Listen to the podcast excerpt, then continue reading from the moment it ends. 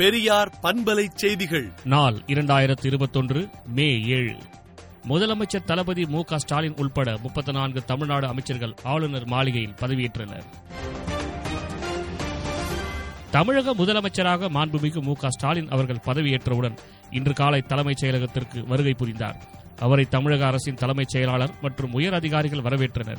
முதலமைச்சராக பொறுப்பேற்றவுடன் மாண்புமிகு முதலமைச்சர் அவர்கள் தமிழக மக்களின் வாழ்வில் புது ஒளியை ஏற்படுத்தும் வகையில் ஐந்து முக்கிய அரசாணைகளை பிறப்பித்தார். தேர்தல் அறிக்கையில் இடம்பெற்றுள்ள வாக்குறுதிகளை நிறைவேற்றும் வகையிலும் கொரோனா பெருந்தொற்றை எதிர்கொள்ள பொதுமக்களுக்கு உதவும் வகையிலும் அவை அமைந்திருக்கின்றன. ஆளுநர் மாளிகையில் பதவியேற்புக்கு பின்னர் அண்ணா கலைஞர் நினைவிடங்களுக்கு சென்று மரியாதை செலுத்தி பெரியார் திடலுக்கு முதலமைச்சர் வருகை தந்து தந்தை பெரியார் நினைவிடத்திலும் அன்னை மணியம்மையார் நினைவிடத்திலும் மலர் வளையம் வைத்து மரியாதை செலுத்தினார். அவருடன் வருகை தந்த அமைச்சர் பெருமக்களும் மரியாதை செலுத்தினர். தமிழக அரசின் புதிய தலைமை செயலாளராகவே இறையன்பு நியமனம் செய்யப்பட்டுள்ளார்.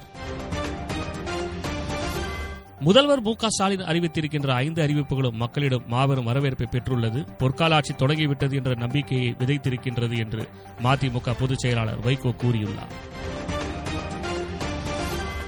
பதவியேற்ற நாளிலேயே ஐந்து திட்டங்களை முதல்வர் மு ஸ்டாலின் அறிவித்தது மிகுந்த மகிழ்ச்சி அளிக்கிறது என்று ப. சிதம்பரம் தெரிவித்துள்ளார்.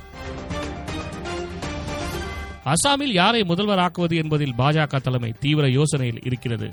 இதன் காரணமாக இன்னமும் அங்கு புதிய அரசு பதவிக்கு வரவில்லை. விடுதலை நாளேட்டை விடுதலை டாட் இன் இணையதளத்தில் படியுங்கள். பெரியார் பண்பலை செய்திகளை நாள்தோறும் உங்கள் செல்பேசியிலேயே கேட்பதற்கு எட்டு ஒன்று இரண்டு நான்கு ஒன்று ஐந்து இரண்டு இரண்டு இரண்டு இரண்டு என்ற எண்ணுக்கு பெரியார் எஃப்எம் நியூஸ் என்று வாட்ஸ்அப் மூலம் செய்தி அனுப்புங்கள்.